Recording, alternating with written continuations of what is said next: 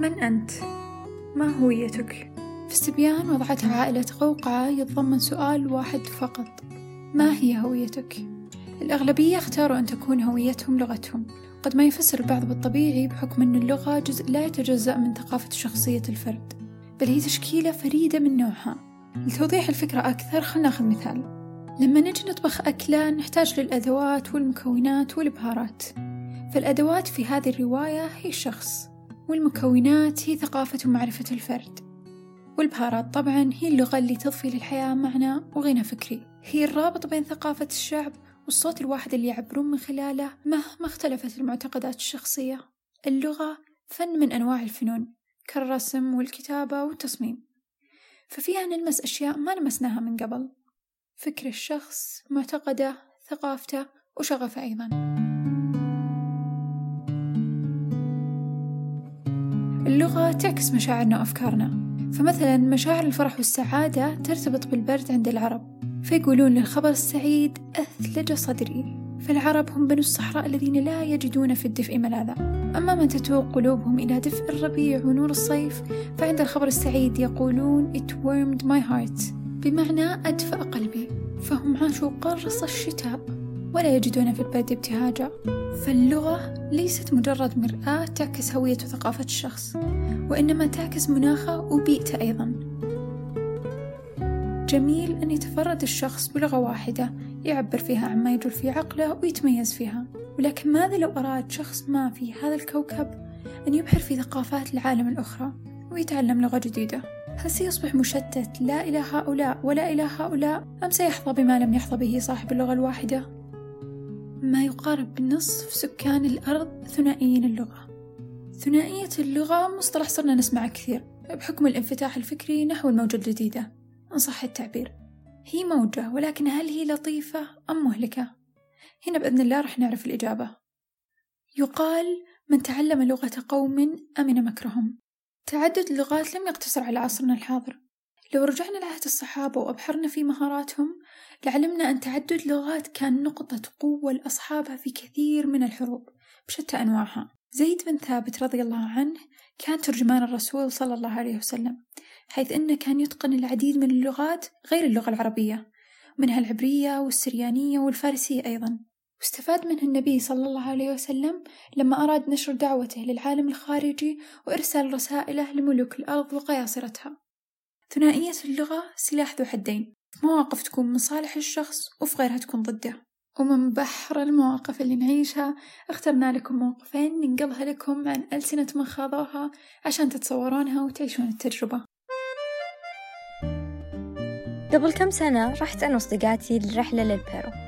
ومن اللحظة اللي وصلنا فيها حسينا بأن كل الأنظار كانت علينا. هم مفترضين طبعا أننا أمريكان وما نتكلم أسباني. لكن الحقيقة. حنا بلجيكيين وكلنا كنا نعرف نتكلم أسباني. وإحنا كنا مقررين نروح هايكينج. سمعنا أحد اللي يشتغلون هناك في قسم التذاكر. يقول اللي كلمنا ضاعف عليهم قيمة التذكرة. هذول أمريكان غناهم فاحش. فعلى طول قلبنا أسباني وكانت ردة فعلهم ما تنسى وكانوا مصدومين. حتى أنهم أعطونا التذاكر بنص السعر. أمي وأبوي جنسيتهم هندية. وأنا ملامحي هندية بشكل واضح جدا. فيعني أبدا ما في مجال أن أعطى جنسية غير الهندية وشكلي ما يوحي إني أعرف فرنسي. مرة كنت بمصعد عمارتي اللي ساكنة فيها وكان في داخله رجالين. كلامهم كان في قمة العنصرية تجاه شكلي. انتظرت المصعد يوصلهم دورهم فتحت لهم وقلت بونجورني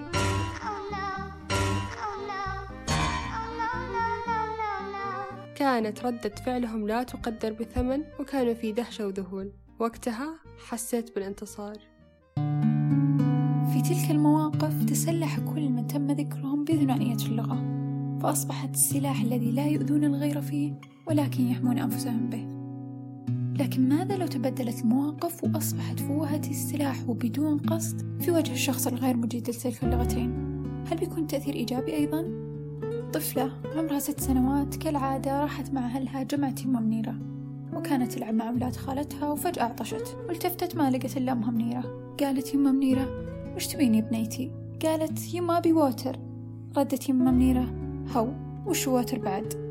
موقف يحصل كثير عندما تتخالط لغتنا العربية مع بعض الكلمات الأجنبية وفي هذا السياق كانت الإنجليزية فجوة التواصل بين الجدة والحفيدة ما وقفت على موية بل إن استمرت بتأثر على قصص عديدة ممكن تحكيها يمة منيرة وما تستوعبها الحفيدة بعدين. خلال فترة الحجر في العام الأول من شهر آذار ارتفعت أعداد مستخدمي التطبيقات الخاصة بتعلم اللغات وفقا لبيانات الشركات المالكة لهذه التطبيقات. حتى أن تطبيق دولينجو لتعلم اللغات أعلن عن زيادة هائلة في عدد مستخدميه بلغت 300% وهذا العدد الضخم جعلني أجول ذهابا وإيابا بعقلي للبحث عن إجابة وخطر في بالي الفترة اللي كانوا فيها وهي الحجر حيث أن السفر لم يكن خيارا متاحا لهم. إذا لعل بعض المستخدمين وجدوا السبيل الوحيد للسفر عبر تلك الدول والتجول في شوارعها وأكل طعامها يكون عن طريق تعلم لغتها. أيضا في مقابلة أجراها مع فيكي جوف المستشارة لدى المجلس الثقافي البريطاني لشؤون المدارس تقول خلال فترة الحجر لم يكن بإمكاننا السفر وألغيت الإجازات. لذلك أعتقد أن الناس كانت لديهم لهفة بعد إلغاء إجازاتهم ورغبة بتذوق نكهة بلد آخر وهم في منازلهم. تعلم لغة أخرى أعتبرها بعض الأشخاص معبر يعبرون من خلاله إلى آفاق غير محدودة. يتميز ثنائيي اللغة بأنهم أقوى في استخدام المهارات العقلية الوظيفية عن أحادي اللغة حيث أنه يؤدي إلى تسهيل تعلم اللغات الأخرى. دكتور جودي ويلس ذكرت أن ثنائيي اللغة يستطيعون التركيز وتجنب الملهيات أكثر من أحادي اللغة. كما أضافت إيلين بيالستوك أن القيام بأكثر من مهمة في نفس الوقت يعتبر أسهل لثنائي اللغة. في كل مرة يتكلم فيها ثنائي اللغة تكون اللغتين نشطة في الدماغ. والمخ يعمل على تثبيط إحدى اللغتين خلال عمل اللغة الأخرى. ناهيكم عن أن السلاسة والاسترسال في أكثر من لغة يوفر العديد من فرص العمل. وما يثبت هالكلام طلب العديد من الشركات إتقان أكثر من لغة للمتقدم لأي وظيفة والمفاضلة بين الأكثر تمكنا منهم. نشوف بعض الانتقادات تصل الأشخاص اللي يتحدثون بلغتين في مجتمعنا وغالبا ما تكون العربية والإنجليزية. OMG oh my god. أنا أنا oh my god you speak English. لا نروح بعيد في موقف حصل معي أنا وصديقتي كنا جالسين بمقهى ومن غير قصد سمعنا بنتين كانوا يتكلمون بالطاولة اللي جنبنا وكلامهم كان بين العربي والإنجليزي. ما تمالكت نفسي وعلقت على الموقف عند صديقتي. لأول مرة شعرت أني مناقضة لنفسي وين جيهان اللي تشجع على تعلم اللغات وزيادة المعرفة عن ذاك الموقف؟ وبعدها أخذني سيل من الأفكار. كيف الشخص اللي يتكلم لغتين يفكر؟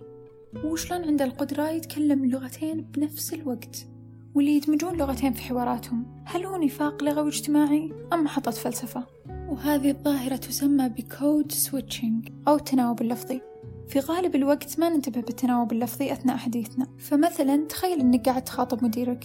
تلقائيا راح تكون مهني في اختيارك للمصطلحات. فكل محيط اجتماعي له أسلوب مختلف. بالضبط مثل التناوب اللفظي فالكل سياق لفظي مصطلحات المناسبة.